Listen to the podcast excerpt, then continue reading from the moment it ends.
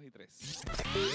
Hola a todos, bienvenidos a Perspectiva. Mi nombre es Andrés Laracuente junto a Víctor Mateo. Y el tema de hoy es: ¿la salvación se pierde o no se pierde? Uy, es un tema interesante, ¿no? Yes. Ahora sí, ¿cómo estás, Víctor? ¿Estás bien? Estamos bien, un día más. Hoy hay un polvo del Sahara intenso en nuestra isla, pero a pesar de eso estamos bien, gracias a Dios. Estamos refugiados aquí para poder hablar con ustedes una vez más el episodio número 3 de Perspectiva. Número 3, dijiste Perspectiva bien. Lo dije bien, pero tienes ahora que hablar, sí, pues, ahora tienes que hablar para el micrófono. Ahora sí puedes poner los aplausos.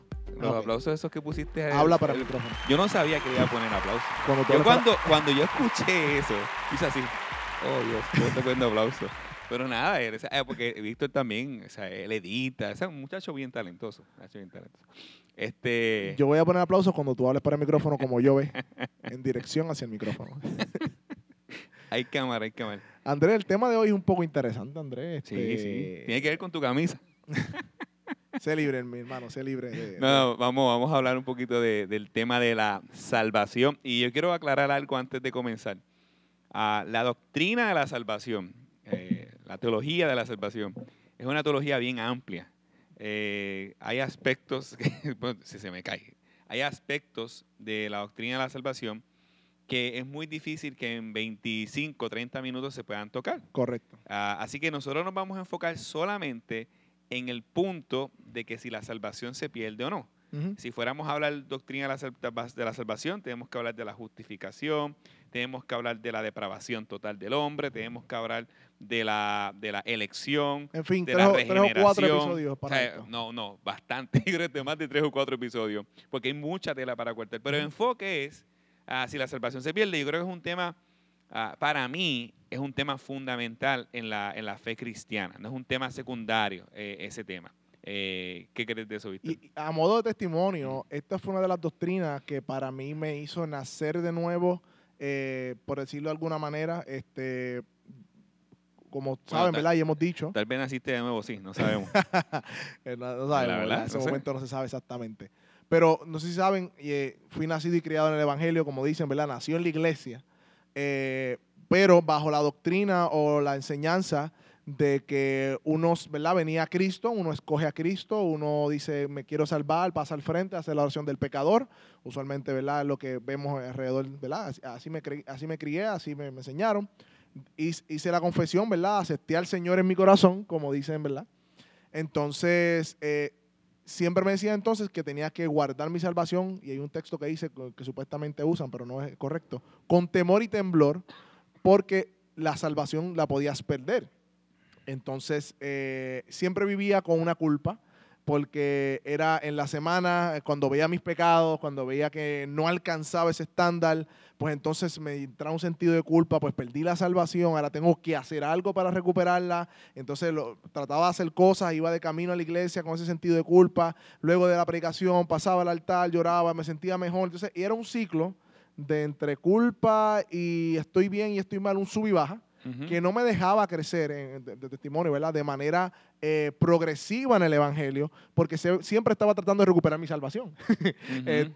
Y cuando escuché esta doctrina en una predicación, luego de algún tiempo escuchando algunas predicaciones, yo estaba tomando una siesta y yo me dormía escuchando predicaciones. Y cuando él dijo eso, yo me levanté con los ojos grandes y para aquel tiempo llamé a mi novia y le dije, ya Mayra, están diciendo esto, la salvación no se pierde. Y la persona que lo dijo, una persona que respetamos mucho porque es bíblico, completamente bíblico la forma en que predica y todo. Y ahí comenzó esa travesía y ha sido muy liberador y de hecho... Ahí nació de nuevo. En vez de entrar en ese ciclo de culpa, entonces entré en un ciclo de crecimiento aún más notado y marcado en mi vida, porque esta doctrina la pude entender y comprender. No, y si fuera a abundar un poco más en el punto que estás diciendo sobre las marcas que deja, por así decirlo, el no comprender la seguridad de salvación, uh-huh, y otras marcas adicionales que no vamos a hablar ahora, como es lo que es el legalismo, entre otras cosas. Uh-huh. Yo conozco de personas cercanas que sí han sido muy marcadas por ese tipo de pensamiento que no está dentro de la comprensión bíblica de la palabra de Dios. Y yo creo que viene con el hecho de simplemente comprender desde el inicio, no digo simplemente como si fuera algo que no sea preciado, digo simplemente por definir lo que es la salvación. Si yo voy a la Biblia o yo voy a cualquier parte de la palabra, yo busco la palabra salvación y busco qué significa salvación. Muy y desde bien. Ahí se supone que ya yo empiezo a comprender la imposibilidad, número uno, de salvarme por mí mismo, y número dos, la imposibilidad de que esa salvación se pierda. Pero, por ejemplo, ¿qué dice la Biblia que es la salvación, Víctor? En ese sentido, la Biblia siempre nos habla de salvación en varios aspectos, pero de forma general que es un rescate, es un librar de... eso mismo, un rescate, un librar de algo. Obviamente tenemos que preguntarnos de qué nos están rescatando y de qué nos están librando.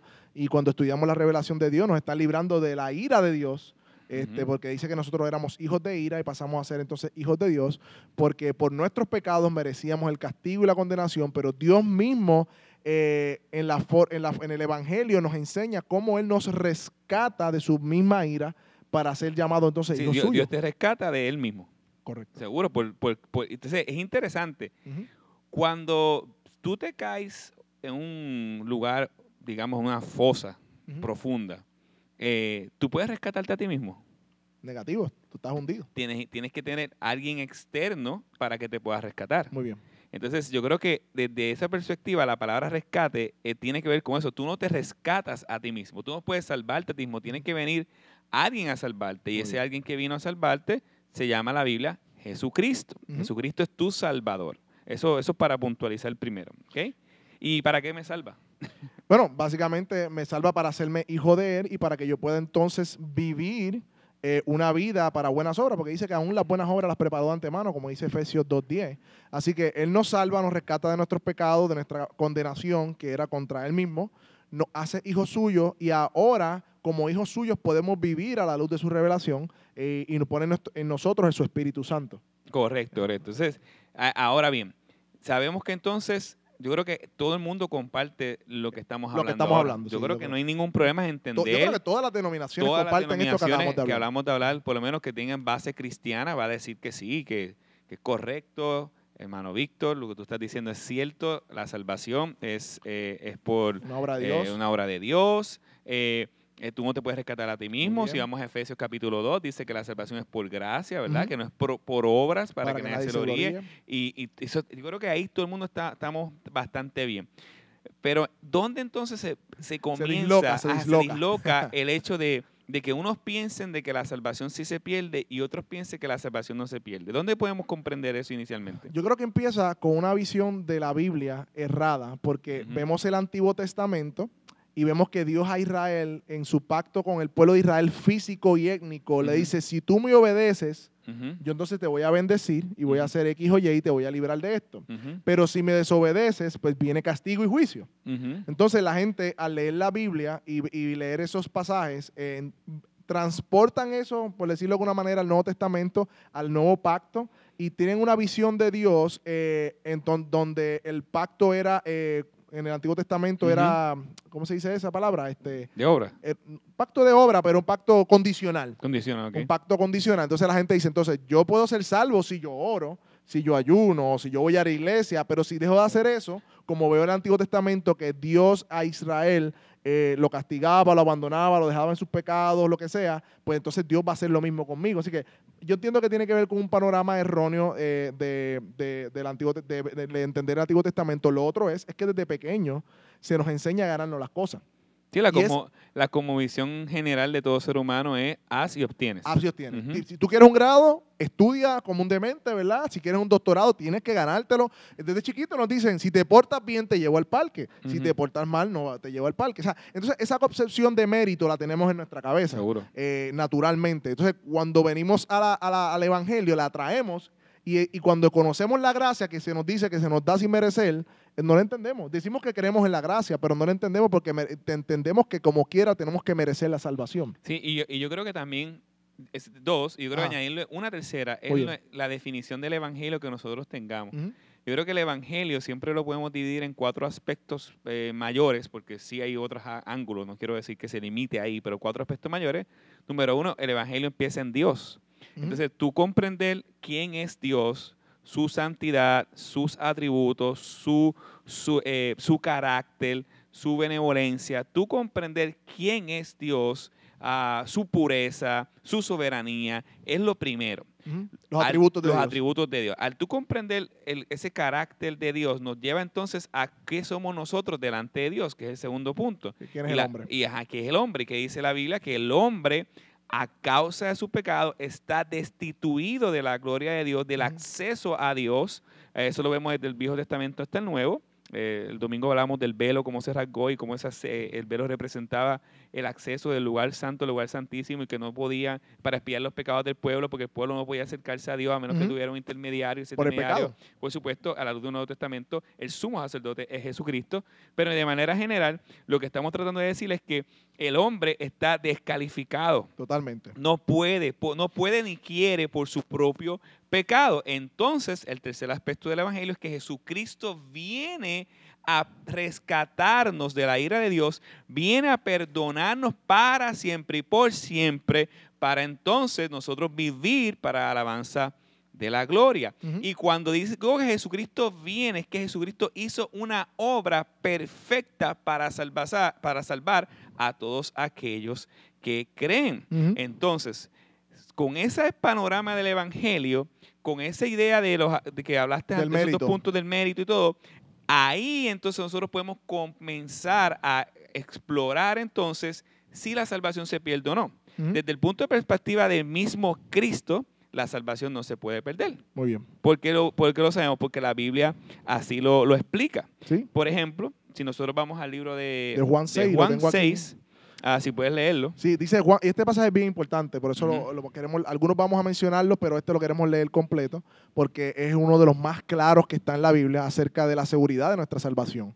Porque dice lo siguiente, que todo lo que el Padre, dice Jesús, me da, esto está en Juan 6:37, todo lo que el Padre me da, vendrá a mí, y el que a mí viene, no le echo fuera.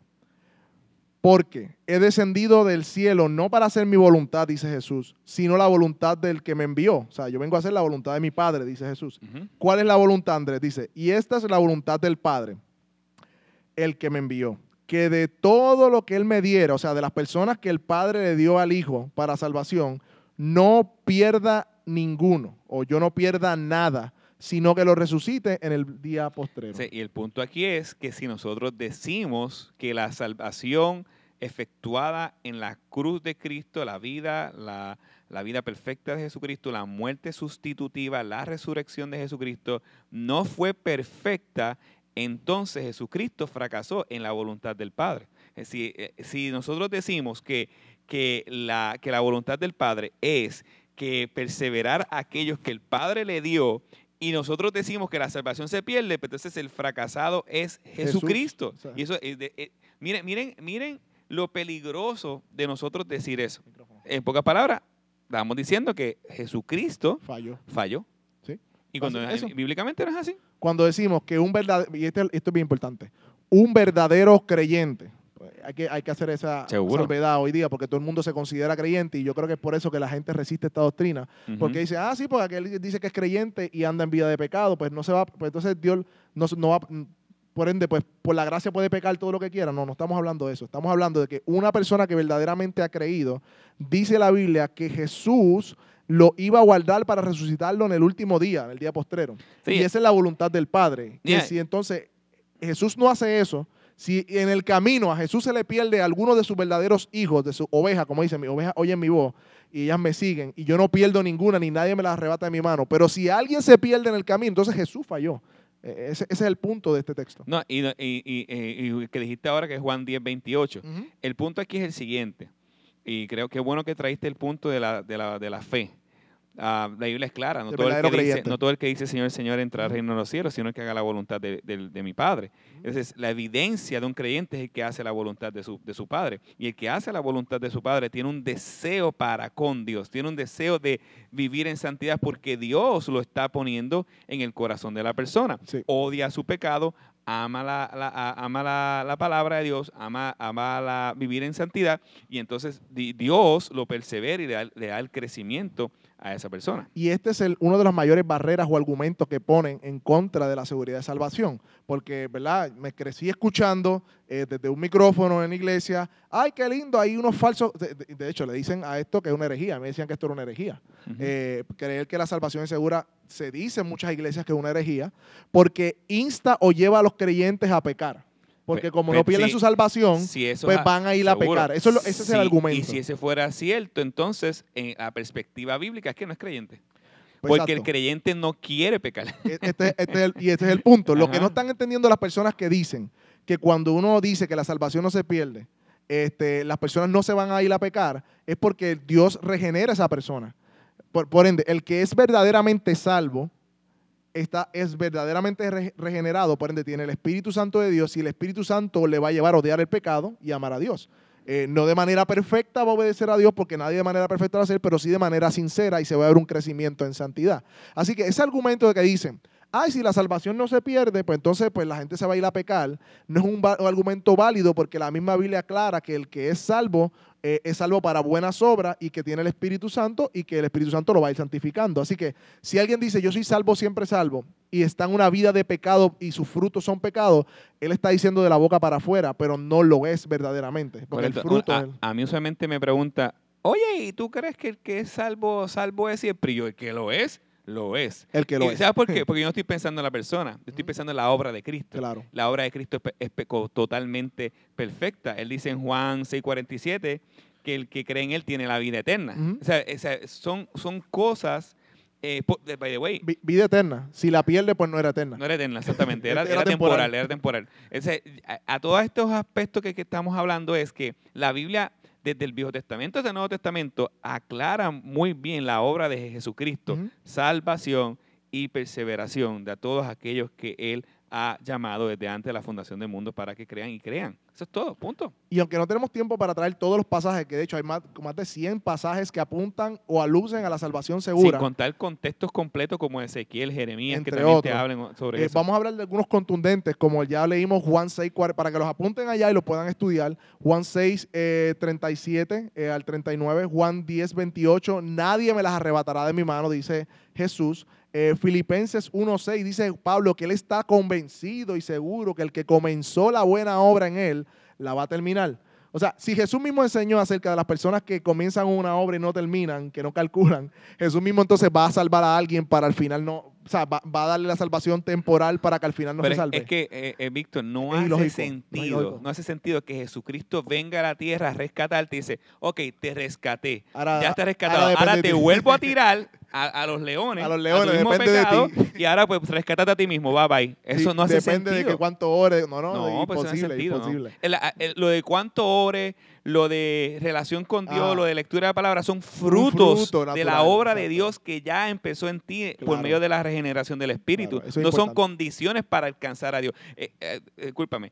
No. Si ponemos condiciones para alcanzar a Dios, entonces quitamos el nombre de cristianismo y ponle cualquier obrismo o cualquier tipo de religión, porque la diferencia entre las religiones falsas y la religión verdadera es la gracia. Uh-huh. Dios, el hombre no puede ir a Dios, Dios viene al hombre y lo rescata solamente por gracia. Otro texto que mencionaste el domingo precisamente. ¿Cuál? Si cuando éramos enemigos fuimos justificados, mucho más, dice, cuánto más ahora que hemos sido reconciliados, seremos salvos por su vida. Interesante, fuimos salvados cuando éramos enemigos de Dios. Y Efesios 2 dice que fuimos salvados cuando estábamos muertos en delito y pecado. Muertos en delito. Y ya hemos sido salvados, cuánto más seremos salvos por su vida, hablando de la salvación completa y la consumación. Uh-huh. Y esto es bien interesante, aunque no vamos a entrar en ese término, estamos en el ya y el todavía no. Ajá. Somos salvos, pero vamos a ser salvados. Uh-huh. Hemos sido salvos, pero hay una salvación completa que se va a consumar el día entonces que estemos ante la presencia de Dios. ¿Y cómo estamos seguros que estamos salvos? Efesios capítulo 1, 13 al 14, por medio de que del sello del Espíritu Santo, que es la garantía de la promesa.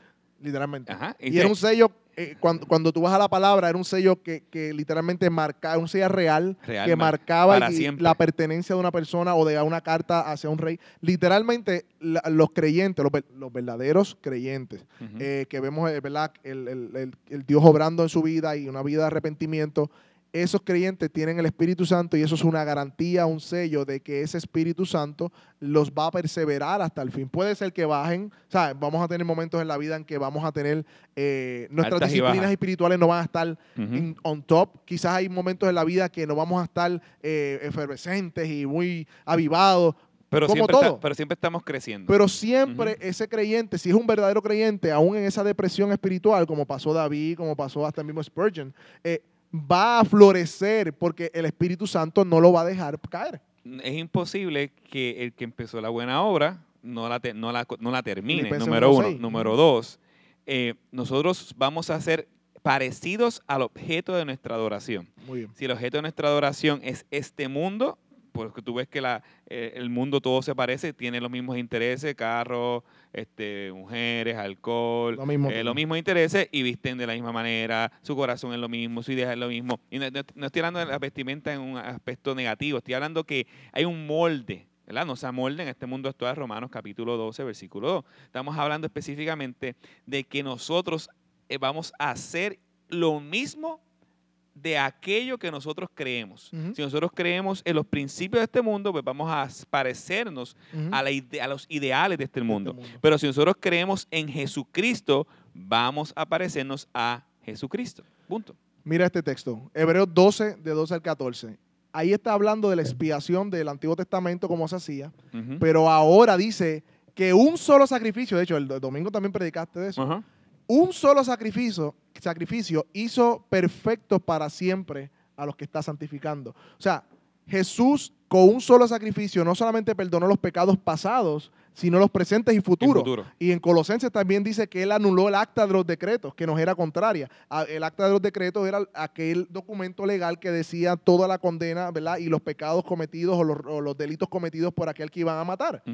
Él anuló. ¿Cuáles pecados? ¿Solamente los que cuando veníamos a Cristo o todos los pecados? Todos los pecados, porque la obra de salvación es completa. Él no se va a volver a clavar otra vez en la cruz, ya lo hizo una sola vez. Es correcto. También Primera de Pedro, si lo leen, Primera de Pedro 1:5, dice que Dios protege mediante la fe hasta el final al creyente.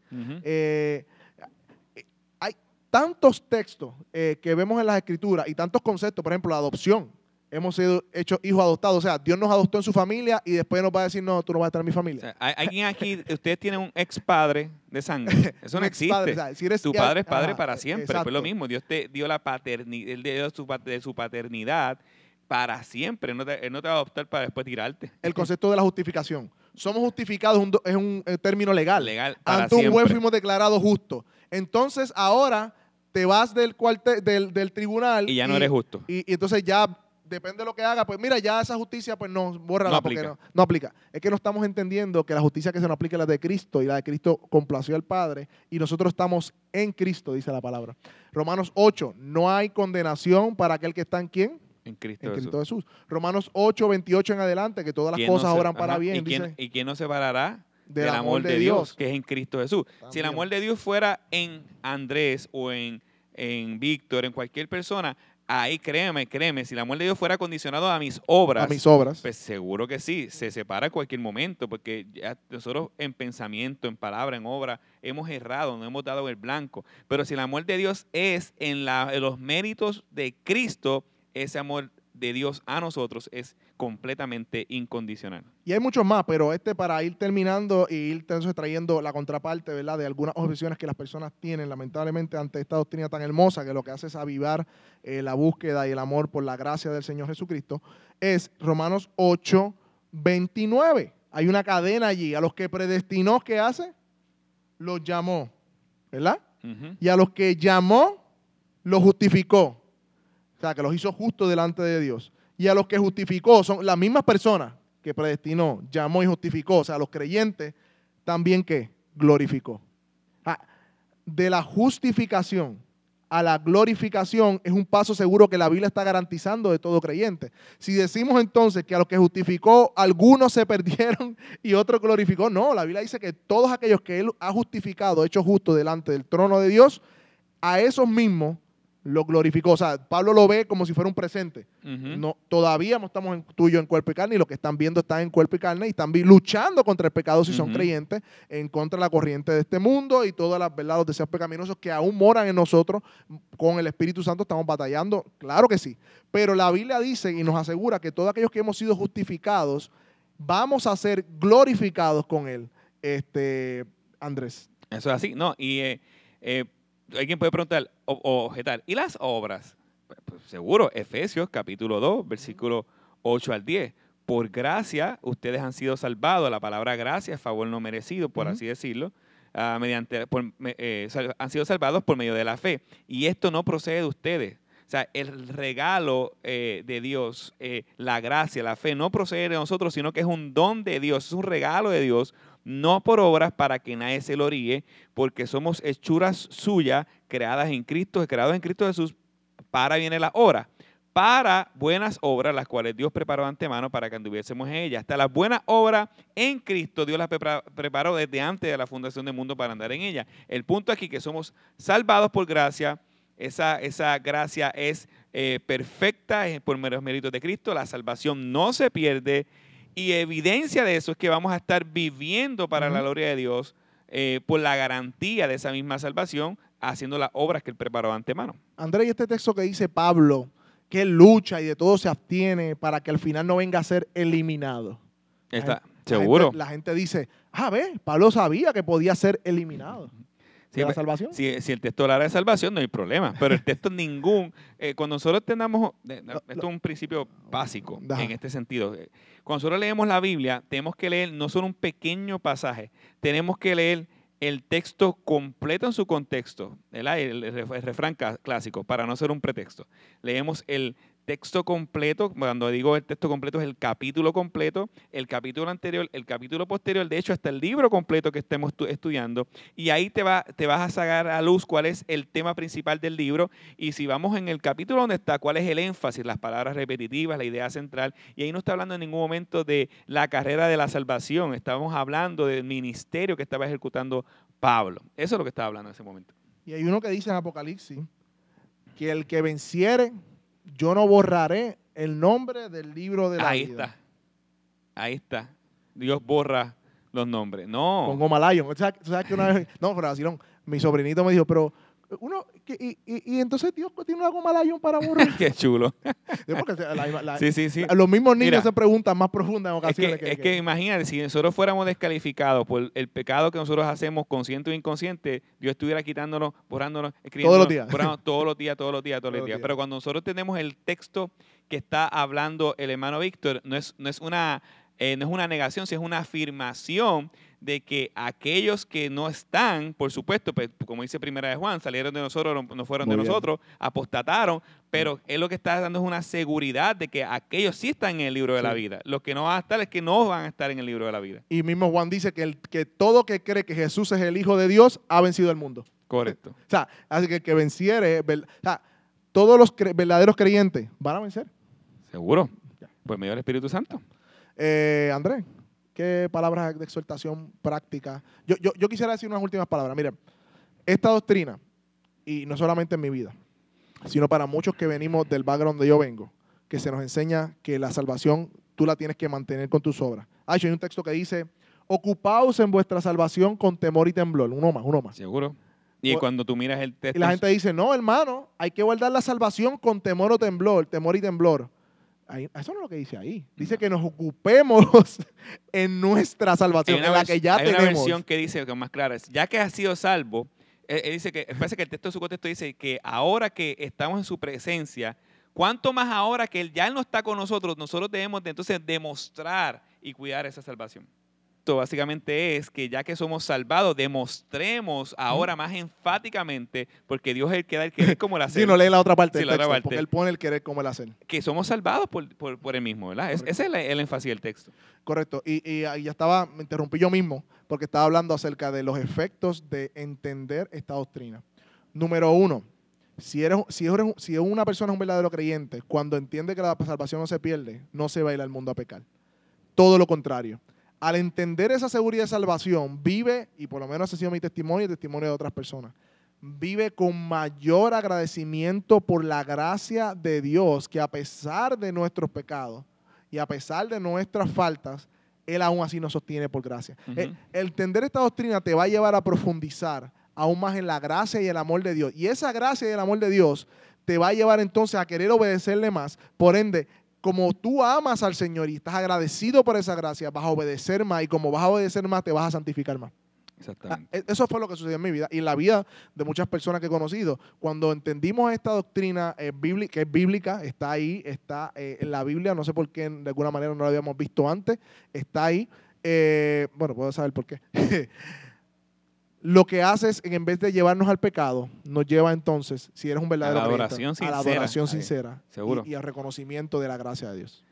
Yo creo que deberíamos hacer un segundo programa, porque yo le dije a Víctor ahorita, Víctor, vamos a trabajar el tema de la salvación, si se pierde o no, pero la doctrina de la salvación es muy profunda. Sí. El ordin salutis, la historia con Pelagio. La historia de la iglesia. De hecho, esta doctrina de la salvación no se pierde por lo que la iglesia creía. La doctrina de la gracia, la depravación total, elección incondicional, gracia irresistible. Yo creo que ese otro episodio podemos hablar. De la reconciliación, expiación. Podemos hablar también, creo yo, podemos hablar de, no sé, de la elección. No sé, muchas cosas más. Wow. Pero nada, hasta aquí vamos a dejarlo porque ya nos pasamos de los 30 minutos, Andrés. Hace tiempo nos pasaba esto. Adopción, conversión, perseveración. Entre otros. Glorificación, santificación.